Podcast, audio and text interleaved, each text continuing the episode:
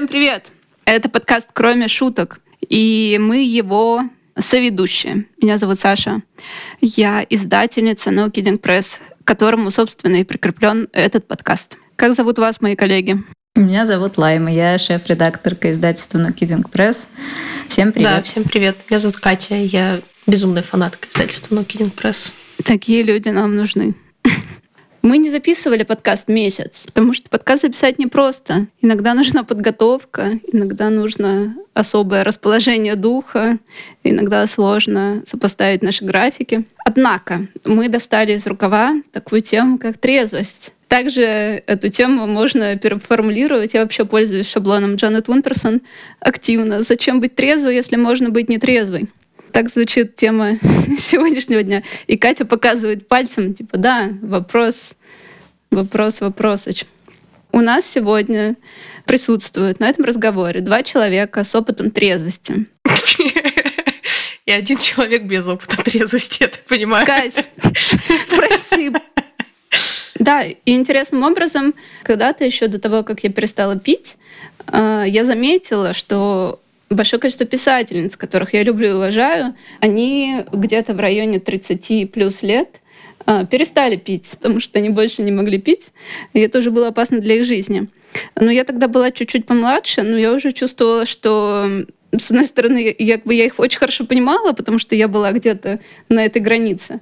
А с другой стороны, это меня, конечно, мне это казалось достаточно невозможным. То есть я не чувствовала, что я могла бы это сделать.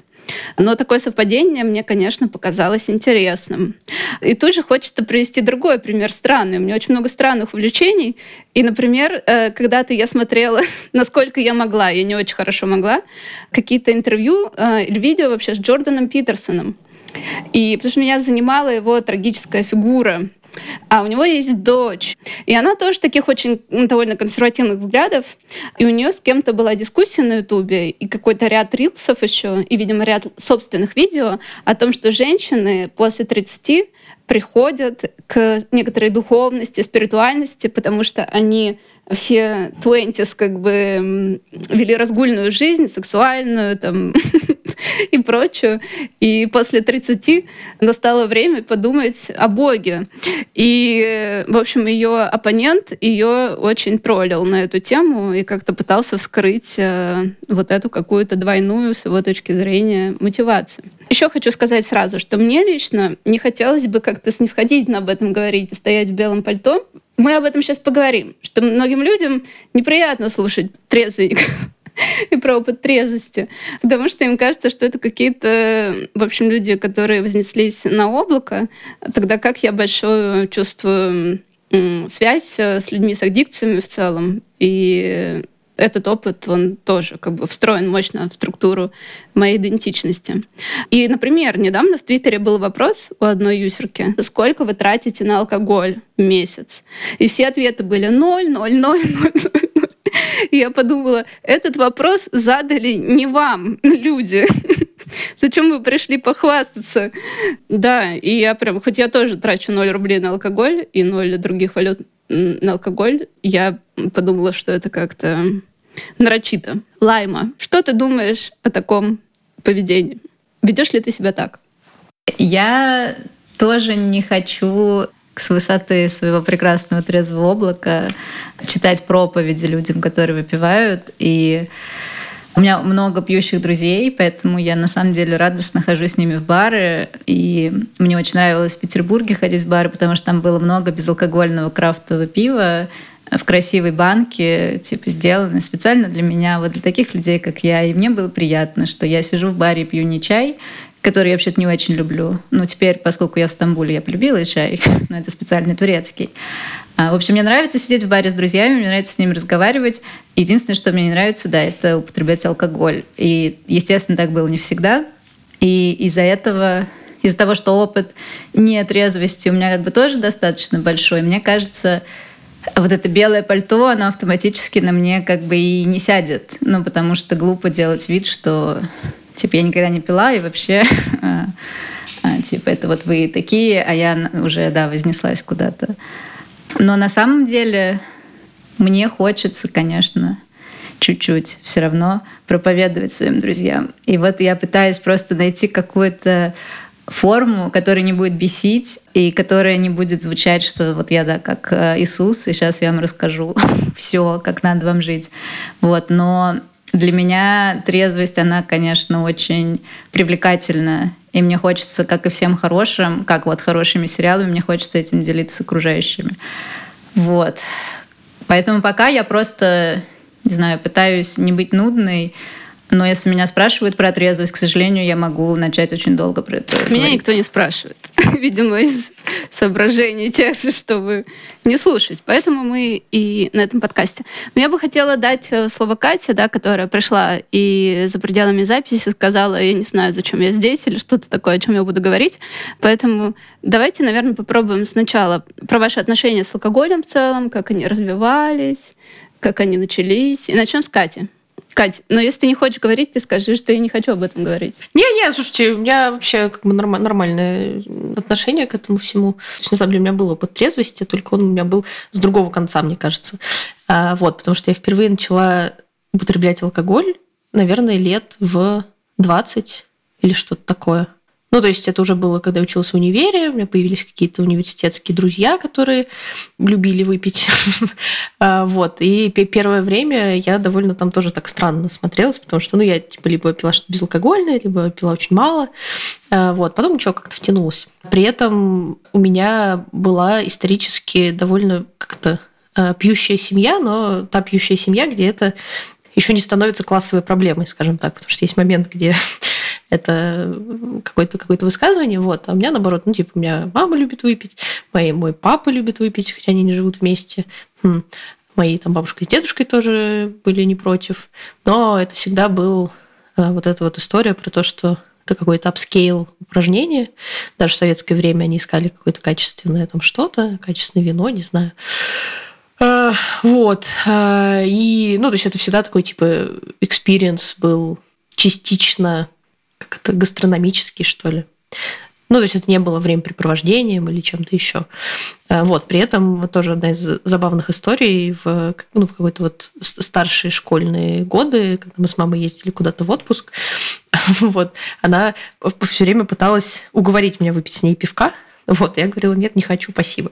И это тоже довольно забавно сработало, потому что, ну, типа, у меня не было никогда, ну, вот отношения к алкоголю как к чему-то, что ну, является вот этим асоциальным поведением или подростковым бунтом. Ну, короче, у меня не было с ним никаких, ну, вот каких-то перевернутых отношений. То есть мне не, не нужно было ничего сбалансировать, по сути дела. Но как-то в какой-то момент со временем это немножко изменилось. И, ну, то есть сейчас я точно знаю, что у меня алкоголь иногда служит, ну, способом самозащиты, наверное, до определенной степени, от каких-то, не знаю, неприятных эмоций и все такое. Э, и точно он у меня связан с историей про, про отпускание какого-то напряжения внутреннего. Но при этом, как мне кажется, особенно в последнее время у меня как-то выровнялись с ним отношения. То есть у меня точно был большой перекос, мне кажется, в году в 20-м или в 19 в 20-м, когда особенно в первые куски пандемии, вот, когда ты просто просыпаешься, думаешь, господи, еще 10 часов в зуме надо просидеть, э, вот, открываешь баночку пивка, и как-то дальше все идет попроще. Но это, конечно, ужасно влияет на нервную систему, на, на, на твое ощущение того, что ты постоянно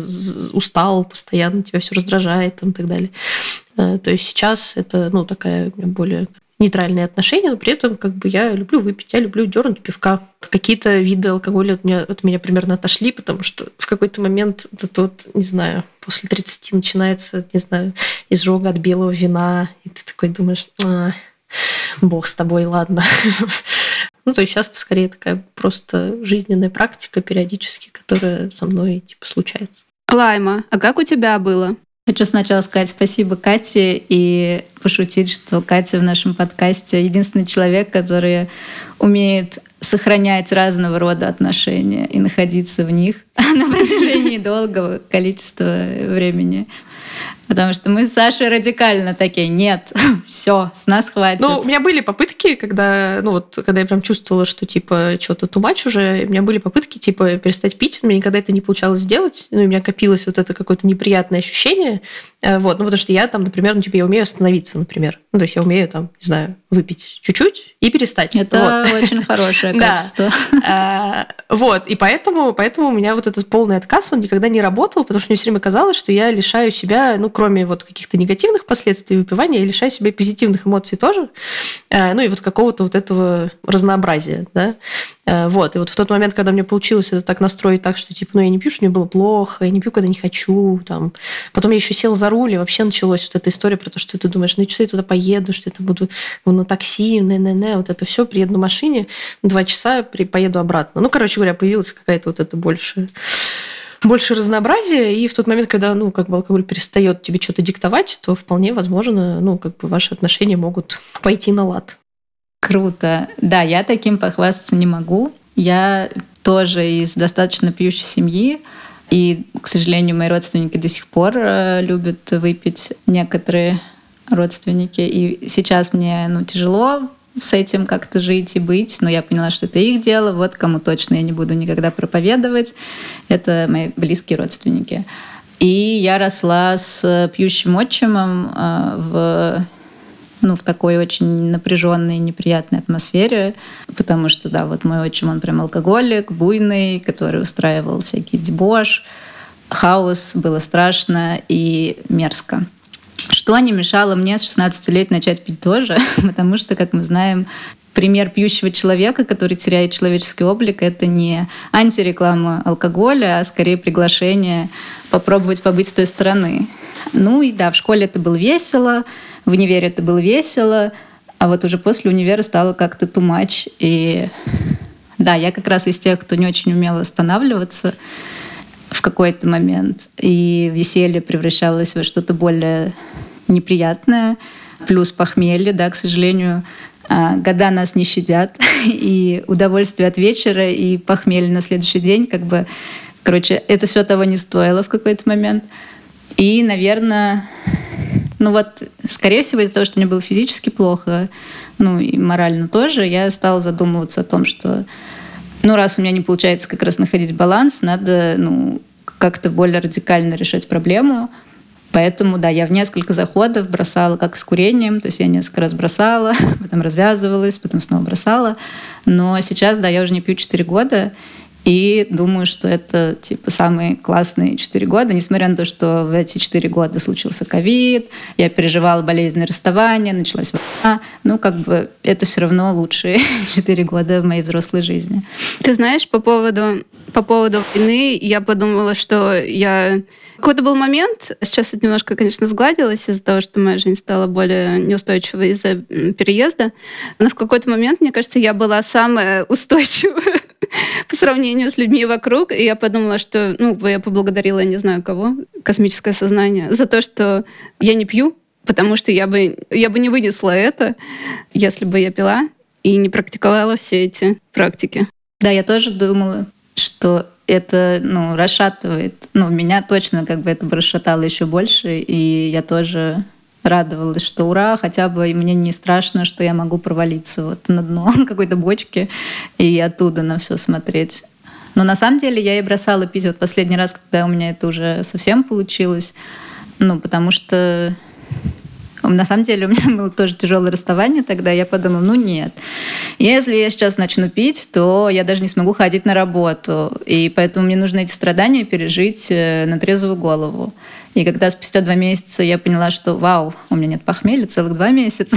То есть да, и мне было больно, но я с этим справилась. Я подумала, ну раз я даже такое расставание могу пережить трезвое, то все, кажется, все можно пережить. И да, я, как вот Катя все время говорит, что никогда нельзя пожалеть о тренировке, которую ты сделаешь. Также вот я ни на одной тусовке не жалею, что мне больше не хочется выпить.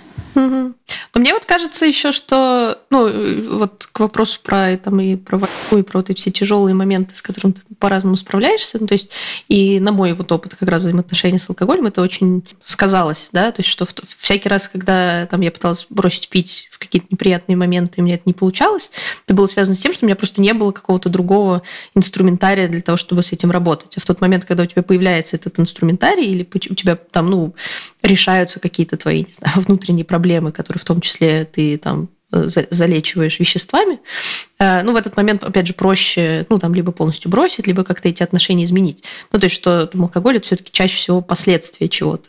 И если разобраться, ну, там, в причинах или в каких-то ситуациях, в которых ты прибегаешь к этим всяким вариациям, то в этот момент вполне возможно, что там, ну, и алкоголь исчезнет или превратится во что-то другое.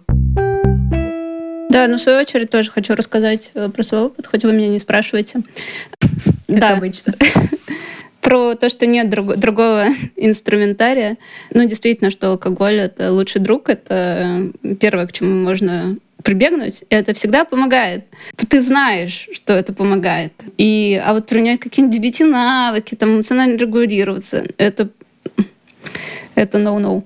У меня семья ну, мне скорее отец был пьющий, но не запойный, очевидно. И еще помню, что был какой-то момент, простите, родители, я уверена, что вы не слушаете этот подкаст. Ну, привет, моей сестре. Э, в какой-то момент до кризиса восьмого года, буквально, мне кажется, в шестом-седьмом, там был экономический подъем, и стали очень хорошо, не все, но наша семья стали хорошо очень зарабатывать, то есть уровень жизни сильно вырос, и родители все время пили вино бутылками. Вот. И я пила с ними, потому что мне уже было 18 лет. И иногда это заканчивалось какими-нибудь ссорами со слезами и прочее. И до сих пор мы можем поссориться по политическим вопросам. А, но так как мы теперь не пьем, точнее, как сказать, мама употребляет алкоголь, и когда я к ней приезжаю, раньше особенно, у меня опыт трезвости небольшой, меня два года, но для меня значительный очень. И вначале мама такая, ну, один бокал, ну а си сидр-то можно? И но сейчас она, видимо, оставила свои попытки, и то есть мы с ней взаимодействуем трезвыми, и поэтому это не превращается все-таки в огромный скандал э, со слезами, соплями и тем, что кто-то валяется на полу и рыдает. И, ну, папа там иногда приходил, или его приносили с корпоратива в каком-то состоянии уже невенозном. Мой папа сейчас, кстати, тоже не пьет, у него даже опыт трезвости побольше, чем у меня. И он э, это сделал сам, без каких-то вот этих вот прошлых традиционных методов, которые не знаю, как работают, на самом деле, кодирование и, и прочее. И папа тоже сказал, э, что у него нет тормозов, поэтому здесь все или ничего. И, например, помимо опыта трезвости, он такой, больше не буду пить кофе. Папа всю жизнь пил кофе. И здесь я такая, ну как же так? Ну можно же чуть-чуть. Ну модерировать хотя бы. Он такой, я не могу модерировать кофе. И я такая, ну как это возможно? И мне прям больно каждый раз, когда я снова узнаю, что папа не пьет кофе. Но в этом плане я, конечно, его дочь, потому что у меня тоже нет тормозов. Но тебе нужно принять это принять то, что папа не пьет кофе, не говорит даже эспрессо, даже американо, он же вообще разбавлен водой. Да, да, да, да, точно. Ну, видишь, этот выбор мне сложно уважать. И, в общем, у меня довольно высокая толерантность всегда была к алкоголю. Я могла пить до последнего. Все уже вокруг лежат, а я еще могу пить и пить. И, в общем, это не помогало, конечно. Конечно, я вообще человек довольно скованный и скромный. И иногда люди путают это с недружелюбностью и думают, что я их ненавижу. А, на самом деле мне нужно время, чтобы почувствовать себя комфортно в какой-то среде. И алкоголь дает, конечно, раскрепощение. Ты становишься приятным другим людям, другие люди становятся приятными себе. Ну, и это способ, конечно, эмоциональной регуляции. Я пила одна в том числе, потому что есть люди, которые пьют только социально. Я не этот человек. Но и в случае каких-то больших кризисов, вот как Лайма сказала, расставаний, конечно, ты прибегаешь к алкоголю. И у меня было расставание болезненное, когда мне было 20 лет. И я помню, что это был как раз тот случай, когда мои друзья уже разошлись по своим комнатам, а я сижу на подоконнике и пью, значит, там, второй тетрапак вина, не из коробки, и курю еще, я курила. И я поняла в, какой-то момент, что если я буду так продолжать, я умру. я, скорее всего, умру. Меня сердце ну, начало себя как-то вести, знаешь, там аритмия как появляется, а, которая тебя сопровождает по жизни.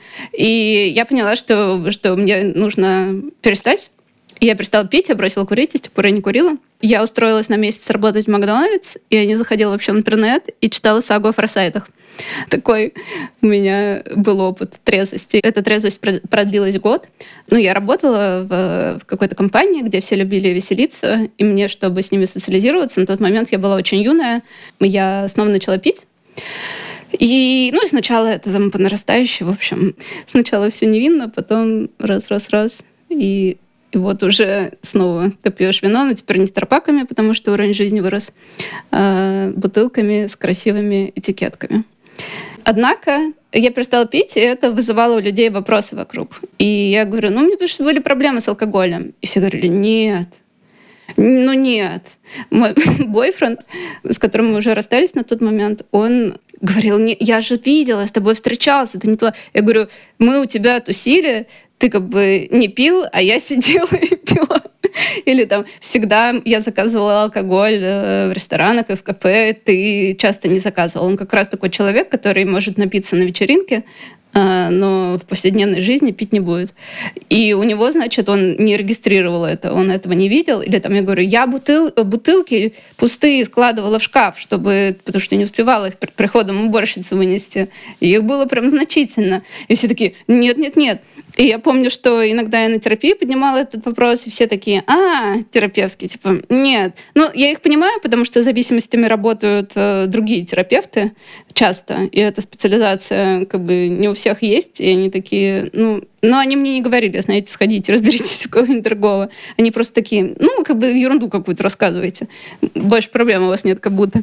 А в DBT, когда я пришла, а, я пришла в DBT уже с опытом трезвости, потому что какой-то при этом как будто значительный. Я уже год, да, э, не употребляла алкоголь, и я пришла, меня долго не брали в DBT, Типа говорят, вам DBT не надо. Хочу напомнить, что DBT — это диалектико-поведенческая терапия, потому что у вас нет, значит, признаков достаточно для этого, как рискованное поведение, селф-харм, а, злоупотребление веществами. И я говорю, ну я просто перестала пить, у меня очень сильные были проблемы с алкоголем. И все таки ну у вас же их нет больше. И я говорю, ну что же мне пить начать, что ли, снова, чтобы вы меня взяли в DBT? Да, в общем, пришлось туда с боем пробиваться. И я вот с этим столкнулась, что людям как будто некомфортно и с тем, что ты не пьешь, и с тем, что ты когда-то пила. Что думаете об этом? Мне кажется, что это действительно, вот я сказала там в самом начале про классовую проблему, то есть что у нас точно есть какое-то нормализация употребления, ну, вот это вот все, все представление в, этом высокофункциональном алкоголизме, условно говоря, да, ну, то есть ты можешь, э, ну, и вот когда я работала в медиа, это вообще прям очень распространенная история, ну, то есть что ты, не знаю, там приходишь в офис в 12 часов и открываете бутылку вина, и так, в общем-то, сидите до вечера, потом там еще что-то, еще что-то, на следующий день ты приходишь на работу, это снова повторяется и так далее. То есть что, ну, вот это постоянное употребление алкоголя, оно абсолютно нормализовано в этой среде э, до тех пор, пока ты, ну, я не знаю, не начнешь там реально пробовать работу, э, приходить там, не знаю, крушить столы. Ну, короче говоря, вести себя как-то э, странно, не соответствующе тому, как э, люди обычно себя ведут. И, ну, вот это как бы про правду историю, что ты каждый вечер там, ну, вот это мой опыт тоже Э, каждый вечер там, не знаю, э, дома сидишь, пьешь пивко, там ходишь на работу, ходишь на спорт, э, у тебя там есть друзья, жизнь, увлечения и так далее. И в этот момент твое употребление не считается проблемой, потому что оно, ну, как бы, по сути дела, никак не влияет на твою жизнь, казалось бы, хотя на самом деле мы все прекрасно понимаем, что влияет. Но так как внешне ты не показываешь никаких признаков, ну, вот этого публичного разрушения, ну, или они какие-то разовые там на каких-то пьянках и все остальное, где все ведут себя отвратительно, вот, я считаю, что это нормально. Да, меня тоже это пугает, что действительно...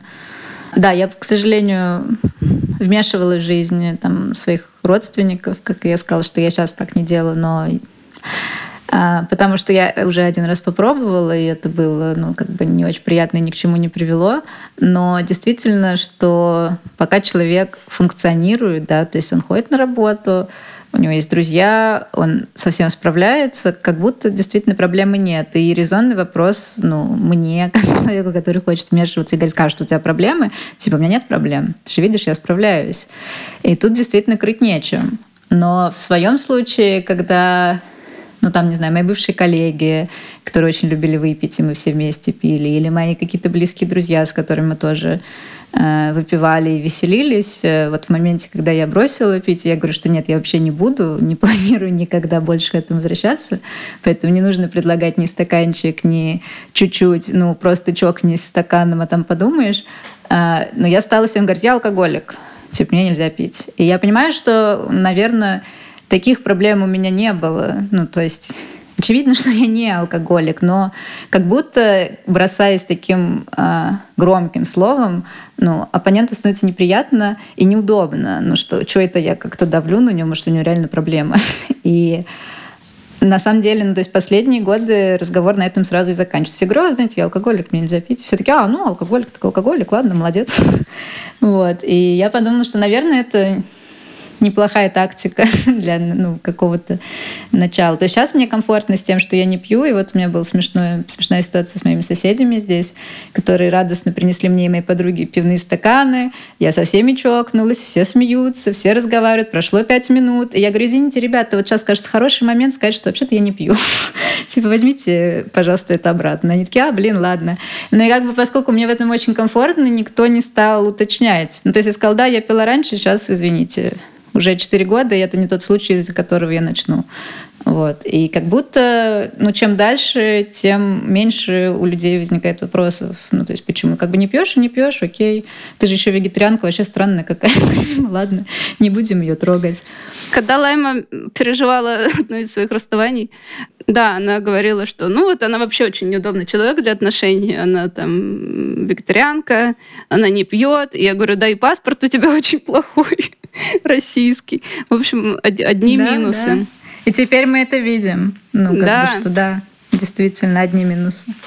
Но при этом в нас всех как будто есть э, этот стереотип из э, фильма «Питер ФМ», по-моему, когда там кто-то хвастается, что вот у меня невеста хорошая, не пьет и не курит, и говорят, болеет, что ли? Он такой, почему болеет? Она такая, ну не пьет и не курит, это странно.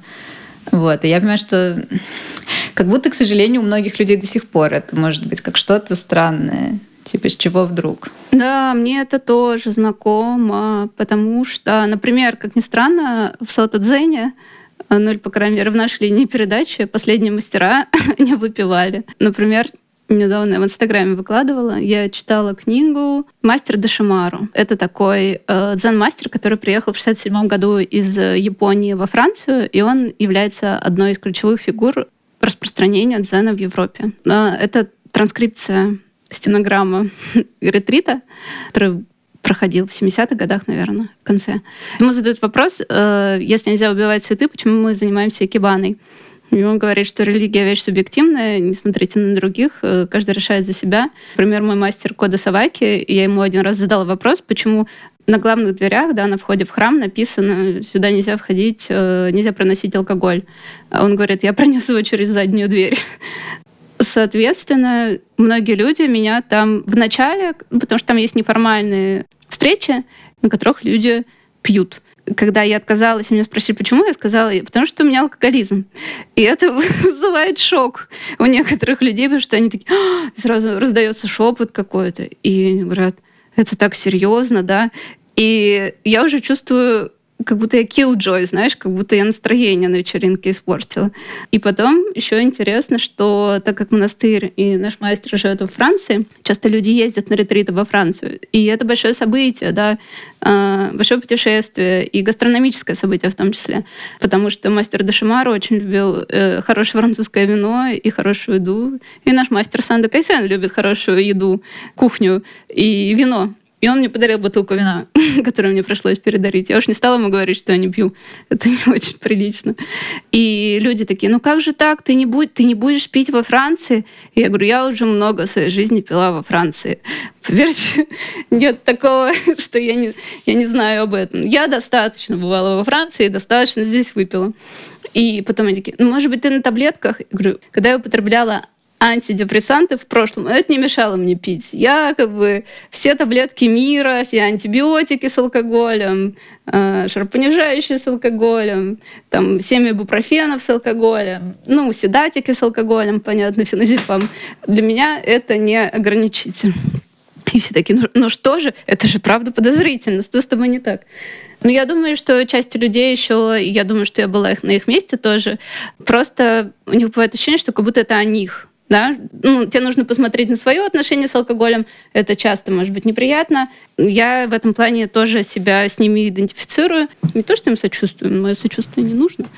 Ну, в общем, я их до некоторой степени понимаю, но мне тоже неудобно от этого. Ну да, как будто они как раз, извини, ждут, что ты начнешь их учить, как не пить, что вот, ну, они расстраиваются и боятся раньше как бы времени. То есть э, твой посыл, типа, я не пью, спасибо, не надо. Но они думают, что сейчас начнется, типа. И тебе вообще это не мешало бы бросить, потому что, ну, типа, и дальше лекция про то, что алкоголь — это депрессант, и про то, как ты теперь счастлива. Но я уверена, что как бы ни ты, ни я, ну, мы не начинаем эти беседы. Это то же самое, как ну, из-за того, когда я говорила, что я вегетарианка, мне сразу говорят, так, могу ли я вообще в твоем присутствии есть мясо, потому что сейчас ты начнешь читать лекцию об убийстве животных. И как бы нет, не начну. Вот. Но я думаю, что да, действительно люди сразу воспринимают наш опыт трезвости почему-то на свой счет. И вот это интересно. В том числе, конечно. может быть так, но я думаю, что часто это не про страх того, что этот непьющий человек начнет тебя пытаться конвертировать в свою религию, а про то, что ты сама или сам себе задаешь этот вопрос, или думаешь, хорошо бы тебе поменьше пить. Это не, неприятная мысль, знаешь, особенно когда она вызвана не не, как бы не твоей внутренней работой, а каким-то вот этим вот объектом извне. Я просто как раз хотела сказать вот к, к нашему предыдущему разговору про реакцию людей, да, и это тоже, наверное, что-то, что я вполне могу понять, что когда ты, ну, как раз там, не знаю, употребляешь алкоголь из вот этой ситуации, там, не знаю, несчастья, недовольства или напряжения, ты понимаешь, что это, ну, сомнительный способ вообще-то решать какие-то проблемы, э, да, и к тебе приходит такой человек и говорит, ты знаешь, есть другие способы решать проблемы, ты говоришь, иди. Э, вот. Ну, то есть это вот скорее вот, вот из этой, да, штуки, что, ну, как вот сейчас мне кто-то скажет, я не пью, пожалуйста. Господи, а я пью. Спасибо. Вот. Ну, и, и это, опять же, штука про то, что, ну, вот я, это, я, я понимаю, почему я принимаю это решение в каких ситуациях, и мне как бы на данный момент жизни с этим окей. И поэтому, ну, вот эта вот внешняя среда, которая тебе там что-то говорит, то, ну, она уже не так на тебя влияет, на меня. Хочу сказать про решение проблем. Так как я довольно интенсивно всю жизнь чувствовала и была довольно ну, человеком, подверженным разным эмоциональным аффектам. Алкоголь, да, для меня решал э, эту задачу борьбы с болью, борьбы, смягчения боли. Я перестала пить, не пила 4 месяца. А потом я выпила. Я выпила два пива. Пила со своим бывшим бойфрендом, сильно бывшим. Я стала рыдать, Потом он сказал, ну пойдем, типа все, рассчитаемся. А я поняла, что я бы сейчас третье пиво выпила, и четвертое пиво, и пятое пиво. И нет такого количества пива, которое помогло бы мне справиться с моими эмоциями. И тогда я поняла, что да, это больше не работает, к сожалению. И тогда уже счетчик трезвости окончательно переключился. А, но не совсем. Я еще два раза выпила, у меня было похмелье после двух бокалов вина, и я такая, о, чтобы мне наработать эту толерантность назад. Самое обидное, когда ты выпиваешь чуть-чуть, думаешь, окей, я справлюсь, я попробую пить, как все нормальные люди, бокальчик. И на следующий день у тебя раскалывается голова, и я тогда думаю, какого черта? Нет, тогда даже бокальчик не буду пить. Но я, на самом деле, сидя в другой стране и в тоске по родине, по Петербургу, конечно, думала такая, вот я сижу в баре, что мне мешает выпить? Это действительно сбавит, наверное, накал вот этих страстей. Но опять же из-за того, что ну, я давно сама с собой, я примерно знаю, как все это работает. Я понимаю, что на самом деле это не то, что мне нужно и что мне поможет. Поэтому я рада, что ты сейчас сказал, что да, это действительно не будет работать. что мне не надо жалеть о том, что я не выпиваю, потому что, да, скорее всего, к сожалению, это не решает проблему. И нет такого количества выпитого алкоголя, который выключит эту боль, и что станет нормально. Вот. Я рада тогда, что я не сдалась, раз это все равно не работает. Как здорово. Но ты, с другой стороны, мне кажется, ты же живешь сейчас в небьющей стране, а вот э, Саша, например, живет в пьющей стране довольно-таки. Вы чувствуете эту разницу как-то? Ну, я живу в непьющей стране с пьющими людьми. Они меня окружают. Ну и вообще за счет того, что как-то мне очень повезло здесь сразу попасть э, к каким-то хорошим людям, я вижу Стамбул вот как раз такой бурлящий, живущий, а, а не ортодоксальная его часть, которая меня окружает в районе, в котором я сейчас живу.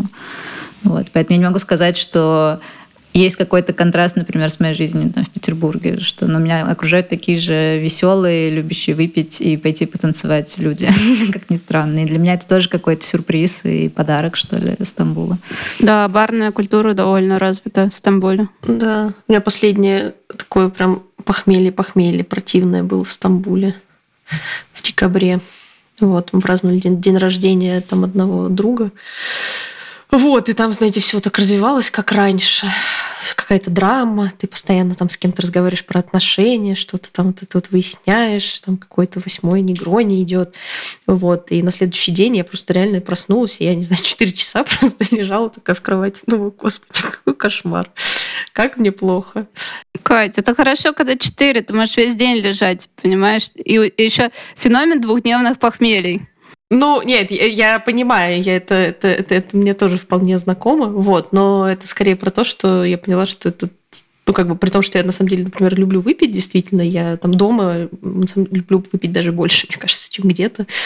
Но вот это типа и как бы и уровень накала, и вообще весь этот формат, э, типа, не знаю, барных вечеринок, он, похоже, ушел в прошлое, потому что я могу сделать негрони дома, выпить его лежа на диване, и получить намного больше удовольствия. Так что я асоциальный алкоголик. Хочу еще заметить. Наверняка вам было заметно это в жизни, что раньше, по крайней мере, люди очень любят делиться историями о том, как они напились. Я даже часто сейчас встречаюсь с такими, э, с такими людьми, которые рассказывают байки. Но я и сама любила рассказывать такие байки, и я до сих пор их рассказываю как раз по причине... Мы перейдем к литературе, а, и поговорим о Джин Рис, и они часто пишут как о фигуре, которая собой олицетворяла, и ее персонажи олицетворяли попытку вывернуть неприглядную сторону этой жизни и показать, что ты ты в публичном пространстве являешься вот wreckage, да, типа, что ты развалина, и ты не скрываешь это от стыда, а, и в этом нет э, какого-то сочувствия к себе, это просто факт жизни, и в этом нет самообвинения, вот, и поэтому я люблю такие истории рассказывать, как я упала с э, лестницы, под, типа, выпив сначала феназепам, потом абсент, Потом посмотрела, что у меня была белая блузка, и на ней ну, было какое-то кровавое пятно, и я подумала, а я вышла за сигаретами, и там мои друзья были наверху, я подумала, пойду я домой, наверное. Возвращаться как-то неловко, портить людям вечеринку. Соответственно, я люблю такие истории до сих пор рассказывать, но не так часто. Хочу спросить у Лаймы, какие у тебя были первые впечатления от трезвости? А, наверное, легкость. Это еще была такая ранняя весна, вот как раз как сейчас, когда воздух полон надежды. И вот я выхожу из дома, похмелья нет, хотя вчера была какая-то тусовка, на которой я не пила. И на самой тусовке было тяжело, потому что, да, еще никто не привык, что я не пью, и мне надо как будто было защищаться. Типа, что да, я не пью и не собираюсь, да, вот совсем. И а, я помню, да, вот эта легкость и ну, типа, голова не болит, как странно. Но я, на самом деле, тогда еще курила и бросила курить позже, чем бросила пить. А, поэтому, когда я потом бросила и пить, и курить, вот тут моя голова вообще такая, что я могу вообще никогда не болеть, что ли, с утра. И не знаю, что я могу не чувствовать себя побитой с утра, как приятно. А, но это какие-то, да, физиологические штуки. А эмоциональный, на самом деле, я думаю, что здесь мне не столько трезвость помогает, э, сколько помогла потом ну, терапия, которая до сих пор продолжается. То есть как бы трезвость, она как будто просто подкрепляет это все. То есть у меня нет потери вот этого какого-то своего сознания. На самом деле иногда трезвость утомительна сейчас. Ну, то есть это уже, извини, не первое впечатление. Я, как всегда, ухожу от вопроса и начинаю отвечать на какой-то свой выдуманный вопрос. Но сейчас одна из моих как бы претензий главных — это что я устаю от себя, я устаю все время думать, и мне хочется как-то выключиться и отдохнуть от этого. И ты, я помню, терапевт говорила, я хочу отпуск, отпуск от своей головы, пожалуйста. И вот это как бы интересно. как будто выпиваю, у меня была возможность, да, переживать из-за того, что я наговорила, например, пьяная, или там, да, как я куда-то упала, и как это стыдно и кринжово. А теперь э, как бы все мое сознание, оно пытается переработать просто то, что происходит каждый день, что надо как-то осмысливать, и не отвлекаться да, на какие-то вот эти самоуничижительные истории, а трезво смотреть просто на свою жизнь. И как будто это даже немножко сложнее, чем похмелье, например. А у тебя, Саша? Я обнаружила, что очень много времени сначала. Времени очень много. То есть я помню, что я поработала, потом я сделала тренировку, и я почитала, и занялась каким-то хобби, и у меня все еще осталось много времени. Я такая, боже мой, что же с этим сделать? Но потом я заметила, что время куда-то исчезло. И я подумала, ну, с одной стороны, я адаптировалась к этому, да, ты это время чем-то заполняешь, но с другой стороны, я поняла, что я заполнила это время другими веществами, вызывающими зависимость, типа эмоциональной драмы, недоступных людей эмоционально. И общением с ними, и размышлениями о ними, и страданиями по ним. И я такая, черт, вот. Это мне напомнило, я вчера перечитывала тексты писательниц с опытом трезвости. И в частности, тексты Мирисы Бродер, о которой я уже много раз говорила, она такая как бы не то что развязная, да, она такая классная. Вот с ней я бы побоялась с ней дружить, но было бы классно, если бы был таким человеком, который мог бы с ней дружить. Которая известна своим, стала известна. Вообще она поэтесса изначально, но она прославилась своим твиттер-аккаунтом So Sad Today. И она написала книгу эссе одноименную а потом она написала «Пайсес», роман «Рыбы» и роман еще один «Hot Milk», по-моему, и который я не читала, и еще какой-то роман она пишет сейчас. В общем, она э, стала трезвой в 25 лет. Это очень рано. И она употребляла все. Все, все, все, все, все. И она э, в этой книге эссе делает следующую ремарку. Когда я первый раз завязала с э, ну, там, большими веществами, алкоголем и наркотиками, не 12 тысяч других вещей, от которых я стала зависимой с тех пор, и тра-та-та, тра-та-та, 12 тысяч вещей, соответственно, для нее это тоже были какие-то эмоциональные качели, это limerence, вот это чувство влюбленности, да, за которым ты гонишься все время.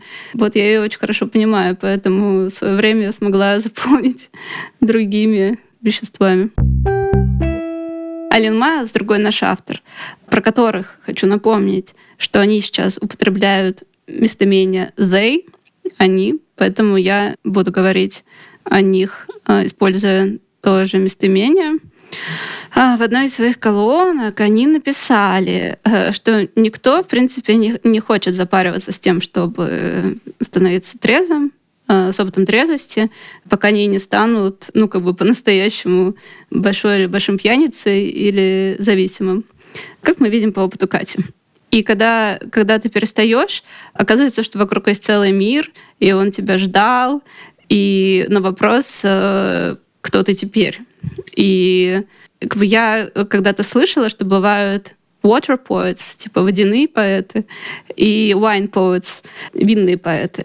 И тогда я начала э, играть с идеей того, чтобы стать водяным поэтом, водным, как бы немножко сопротивляющимся любителям ясности.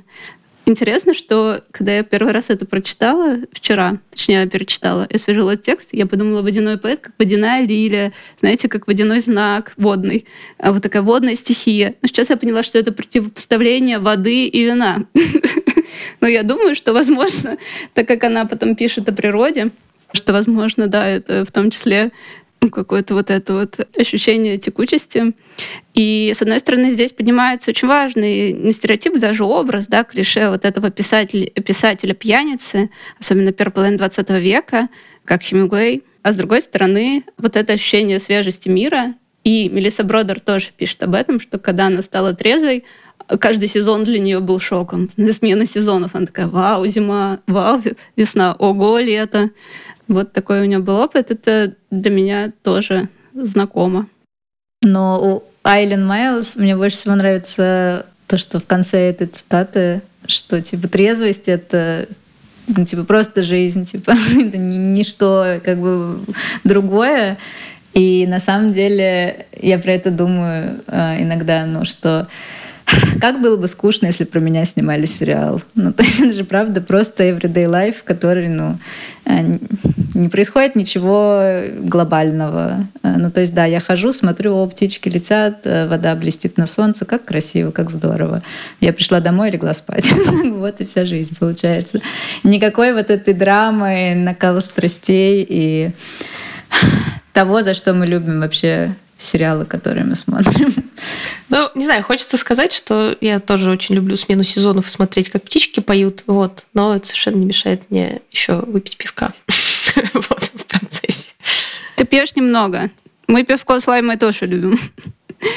По поводу того, что трезвость — это просто жизнь, в книге Алана Кара «Легкий способ бросить курить», которую мне пришлось очень много раз читать. Да, он говорил о том, что вы не всегда курили. Там была какая-то жизнь, она была, ну, в смысле, вы ее жили, в ней было много удовольствия. И что курение — это изменение этой жизни, это девиация некоторая, да? У вас была какая-то база. И, соответственно, ну, с алкоголем то же самое. Сейчас я подумала, что трезвость — это как детство. И в этом плане, может быть, многим хочется вернуться в это ощущение детства, потому что оно тоже про взаимодействие с миром, с природой, как-то про внимание. Проповедь начинается. Звучу как мой учебник французского, да. Ну, у нас не было смартфонов и гаджетов, хотя у меня был компьютер, много играла в Sims. Однако же мы много проводили время э, на улице, и мы не были атомизированы, изолированы. На -на -на -на. Хочется перейти, собственно говоря, к вот этому образу винного поэта или винного писателя, э, начинается урок литературы. Знаете ли вы еще такие примеры? Ну, скорее, привлекало ли вас это когда-то как читательниц? Чарльз Буковский, например, если зайти в ряд баров, там всегда будут цитаты с Чарльза Буковски на стене и какие-то граффити. Ну, в этом точно есть какой-то эстетический эстетический момент. Но у меня, кстати, мне кажется, он был в основном не с чтением связан, а с э, визуальным контентом, ну, типа сериалах часто вот это все очень так глорифицируется, да. Я очень люблю, на самом деле, образ, особенно когда он женский, главного героя, который вечно, не знаю, пьет виски и потом каким-то образом решает очень важные проблемы. Ну, как раз вот этот вот паблик месс там все такое. У меня часть моих отношений с алкоголем точно такая полукиношная была, конечно же. Ну, вот это вот из разряда, тебе там что-то, у тебя какая-то драма в жизни происходит, ты приходишь домой, наливаешь там себе, не знаю. У меня был неприятный период, когда я тоже пила, типа, виски или что-то такое. И это какой-то прям, ну, какая-то прям модель поведения до определенной степени. Вот, сейчас у меня такого уже меньше, хотя иногда я тоже люблю пострадать. Кто не любит. Да. Да, я хотела сказать, что в старших классах, ну да, конечно, я слушаю, слушала Doors, Дженис Джоплин, Эми Уайнхаус, я читала Хемингуэя, и я такая, пиши пьяным, редактируй трезвым, так я буду, не знаю, писать свои сочинения по русскому языку. А через пять лет я так буду писать свой диплом, потому что почему бы и нет. И потом на следующее утро, когда я перечитывала то, что я писала в дипломе, я такая, э, почему я выбрала такую тактику, непонятно.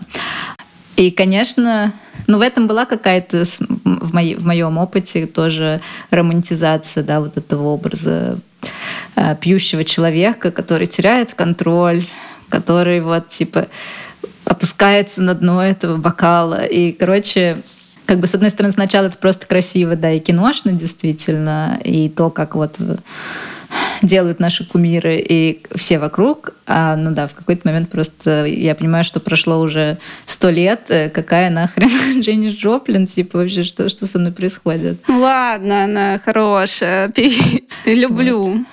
Но Дженнис Джоплин до сих пор люблю. Очень, очень грущу. Да, Но сейчас это странно, да? Вот клуб 27, 27 это ничто. Да. Ну, это старение просто, мне кажется. Я молчу про остальных людей, которые умерли еще раньше, чем 27. И мне кажется, вообще моя жизнь начинается с 28, вот такая приятная. И не только про трезвость, а, ну, в принципе, вот ты уже взрослая, более-менее тетя, которая примерно представляет, чего хочется, чего не хочется. И я такая, ну, наконец-то вот зажила. Потом я думаю, 28 лет, это, извините, что было? Мне вся моя жизнь нравится. Особенно то, что я выжила. Спасибо большое.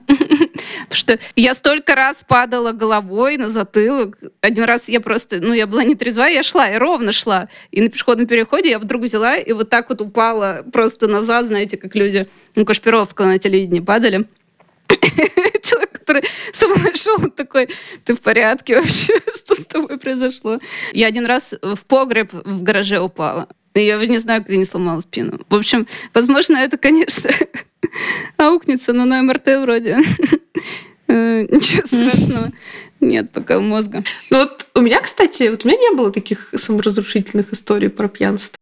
Поэтому мы с тобой разговариваем сейчас вот с двух как бы сторон. Не, ну, не, не, не, ну, слушайте, это как-то, мне кажется, тоже не очень правильная репрезентация. У меня была история селфхарма под воздействием водки. Ого. Вот, у меня до сих пор два шрама осталось. Но это мне прям было очень грустно. Но это было давно. И потом я не пила водку довольно долго. Сейчас я снова пью водку, кстати. Мне очень тоже эстетически нравится вот это все, когда, знаете, борщ там, пампушки с чесночным маслом, вот это все. Ну, это какой-то прям experience. Классно. Я хочу перейти, возможно, к вот этому списку э, каких-то фильмов, сериалов, книг, писательниц, э, которые у вас ассоциируются с опытом употребления алкоголя или опытом трезвости, чтобы подытожить эту тему. Я вот все время про литературную тему вспоминаю. Я, я помню, что мы здесь все ее не любим, но я вспоминаю все время Оливию Лэнг с ее книжкой про пьющих писателей. Забыл, как она называется. Почему писатели пьют? Мне кажется, что вот это прям антипример того, как надо писать про, про алкоголиков. Вот, потому что она бесила меня просто всю дорогу. И при этом она выбесила меня прям в самом-самом начале, когда она написала о том, что... Ну, одна из причин, почему она типа, начала писать эту книгу, потому что ее мама лесбиянка была алкоголичкой. Я про это хочу почитать. Почему я должна опять читать про этих нудных мужчин, которые, значит, 30 э, лет бухают, а все вокруг их обслуживают? Ну, в смысле, come on. И вот, вот эта фраза, она настолько мне подчеркнула, что у Оливии Лэнг есть какой-то, какой-то огромный кусок либо чего-то непроработанного, либо чего-то, о чем она не хочет писать. Короче говоря, что-то реально интересное.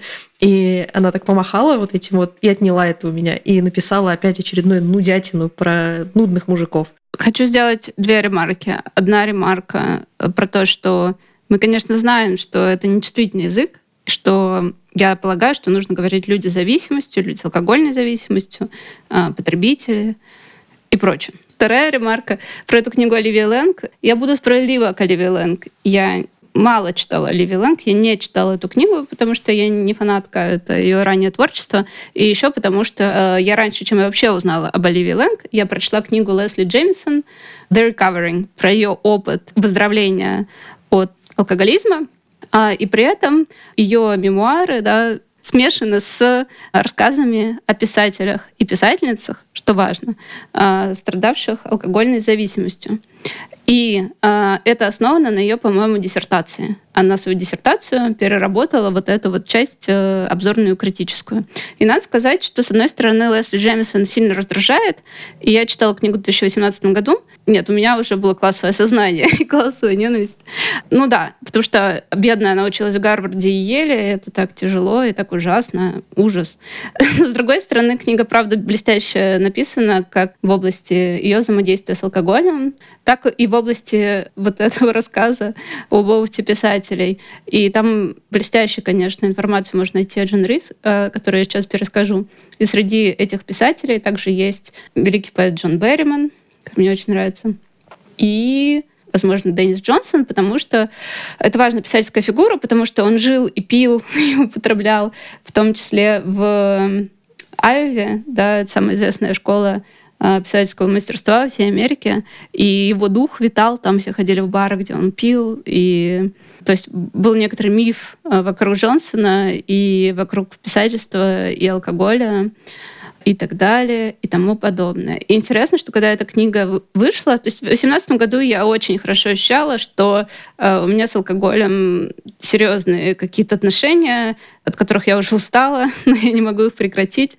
И у меня реально была мощная аритмия, э, особенно после отпуска, когда ты пьешь все время со своим партнером энное количество вина, и потом запиваешь настойками, и, в общем, да, мне сердце прям барахлило после, после такого отпуска. А, и когда эта книга вышла, я была очень воодушевлена относительно нее. И мой бойфренд тогда сказал, ну, не знаю, мне кажется, она очень толстая, там 550 страниц. Мне кажется, типа, на эту тему прочитать 550 страниц — это тумач, как бы никто не будет. И я такая, нет, наоборот. И мне кажется, я ее я ее заглотила. Это очень классная книга. Я расскажу сейчас о Джен Рис, о той информации, которая подчеркну, ее жизнь из этой книги, хотя Джен Рис я любила до этого как авторку и как человека, у которого были какие-то мучительные отношения с алкоголем. Так, Оливия Лэнг. Кто-то хочет еще сказать что-то про эту книгу? Ну, про эту книгу нет, я ее не читала, но у моей подруги был, была точно такая же претензия, Катя, как у тебя, что есть интересная история твоего личного опыта, Оливия, почему ты не напишешь о ней? И Потом у Лэнг вышло эссе, как раз почему писательницы пьют. Ну, то есть про мужчин можно написать целую книгу, а про женщин. Она такая, ну, меня часто спрашивают после выхода моей книги, почему же я не писала про женщин. Ладно, так и быть, вот вам список пьющих женщин-писательниц, я сейчас вам про них расскажу. И там она как раз тоже пишет о Рис, э, она пишет о Дюрас и еще о ком-то. Вот. Еще давайте, может быть, э, вспомним а, другую книгу об алкогольной зависимости, выходящую в издательстве от Маргани.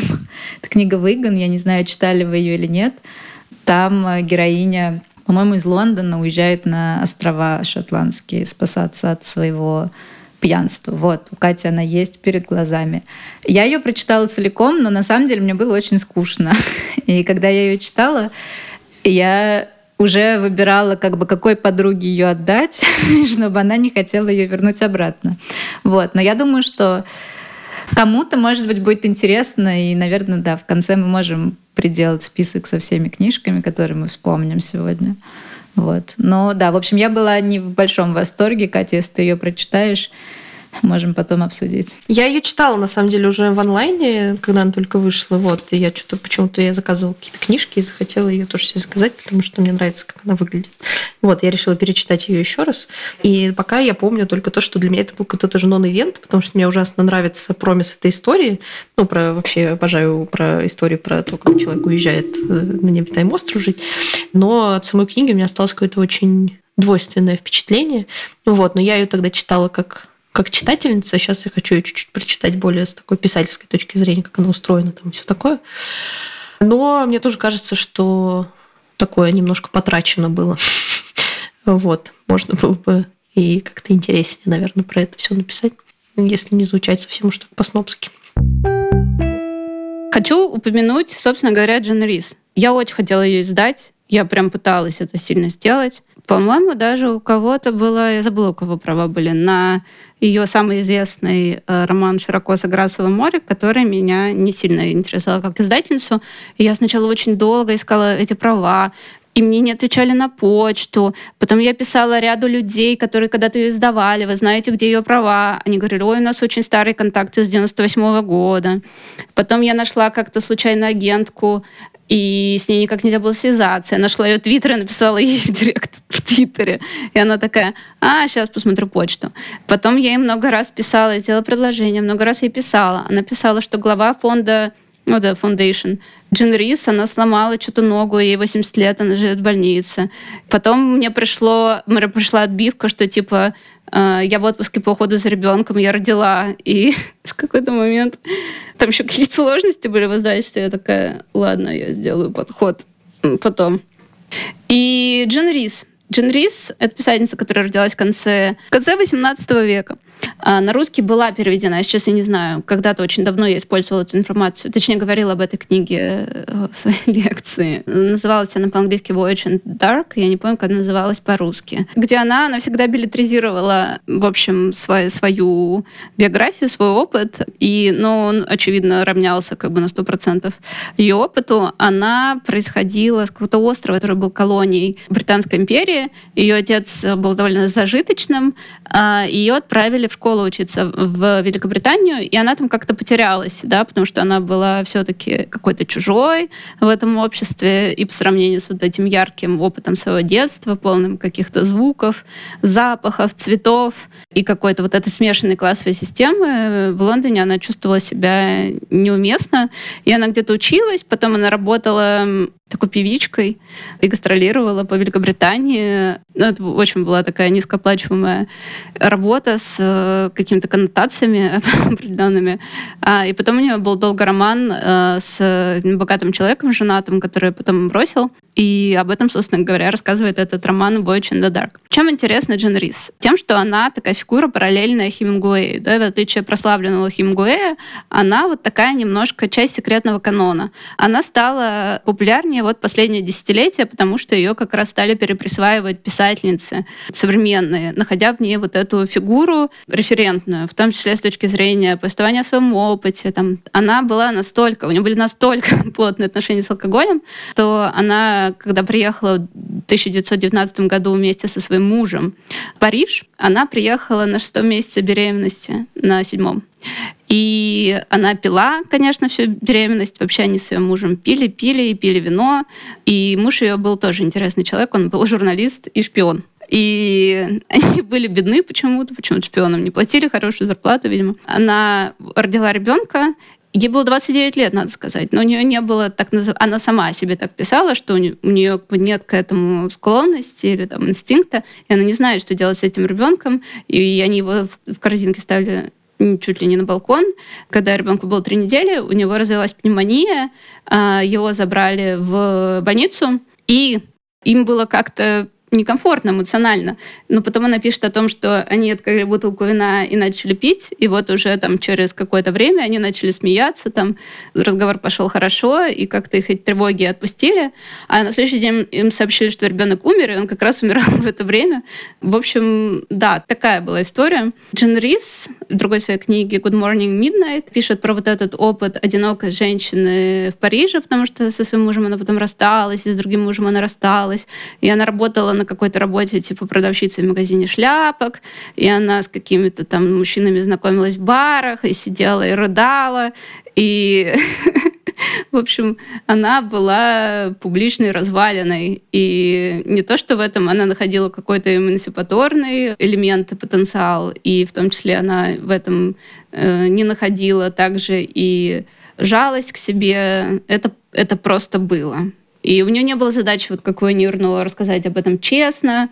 Это что-то как будто другое, не совсем уловимое. Не то, что прогрессивный да, образ, понятное дело, мне напоминает Марину Сутаеву, которая там привязывала свою дочь к ножке стола, и потом, когда та в приют ее отправили, потом, когда она умерла, она такая, уф, хорошо, моя нелюбимая дочь умерла, вот я люблю Алю, эту дочь я никогда не любила.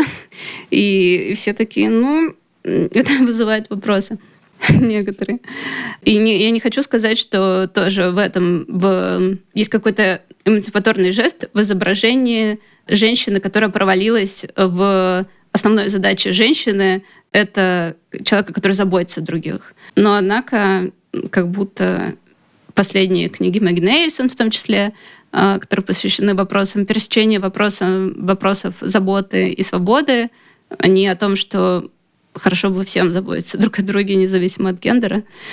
Вот, однако Джин Рис, э, да, ее героини, в том числе, будучи пьющими женщинами, они провалились в основном назначении женщины быть не то что матерью даже, а быть человеком, который заботится о других. Что с ней случилось потом? Потом она пропала на 20 лет.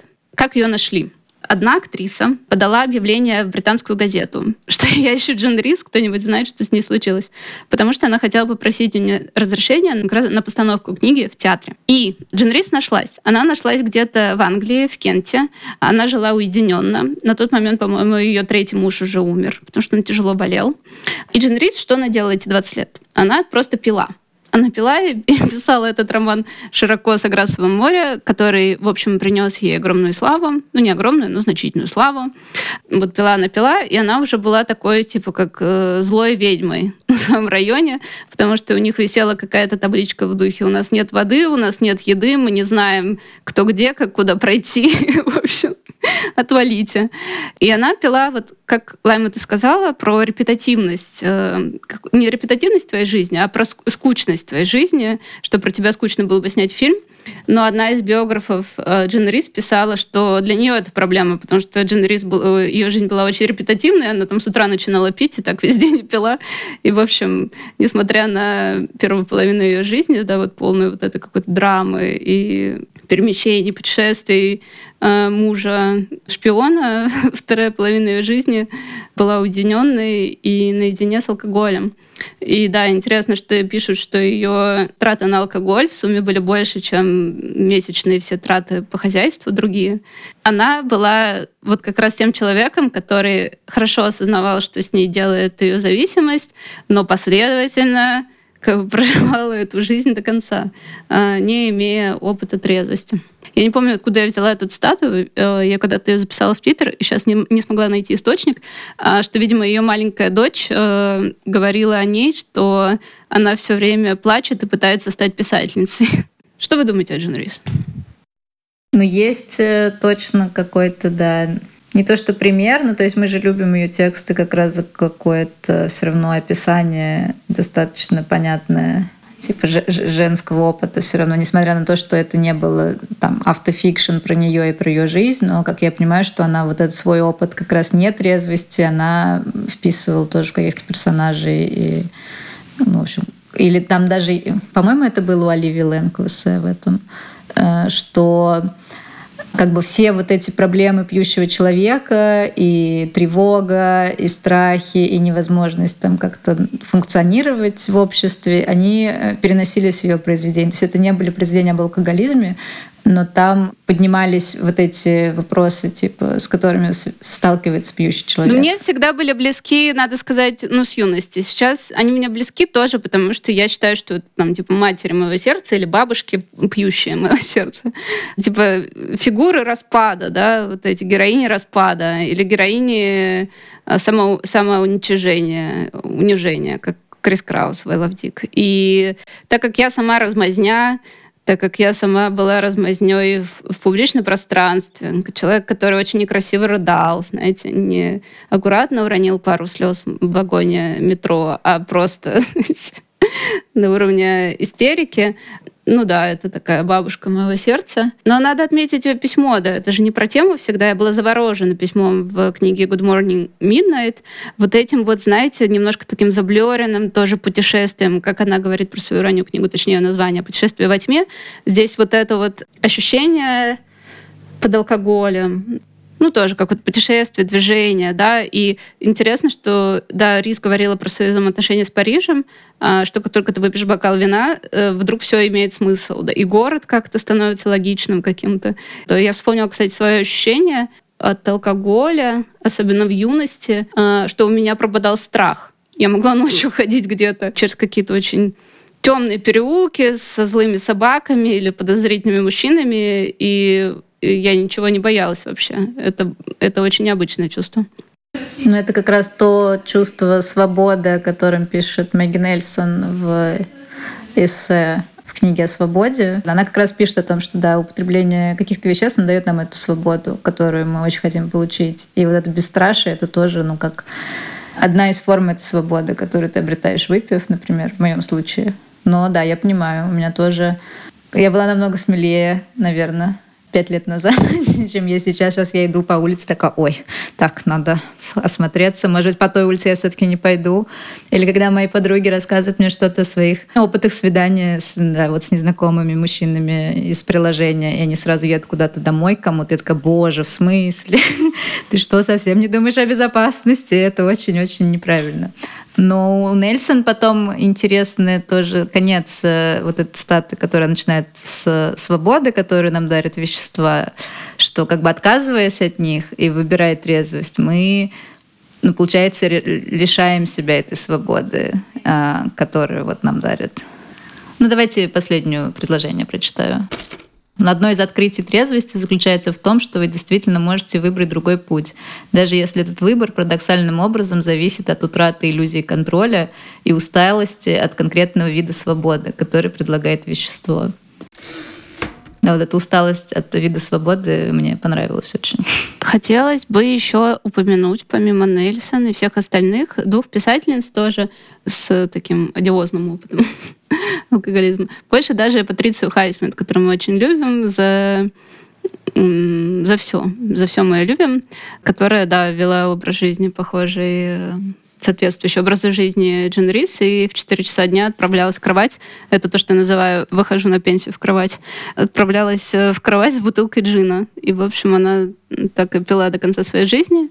И, говорят, Маргарита Дюрас э, пила тоже больше. Я не очень много читала Дюрас, я читала когда-то «Любовника», и потом я прочла, что Дюрас писала его пьяной, я такая, это многое объясняет.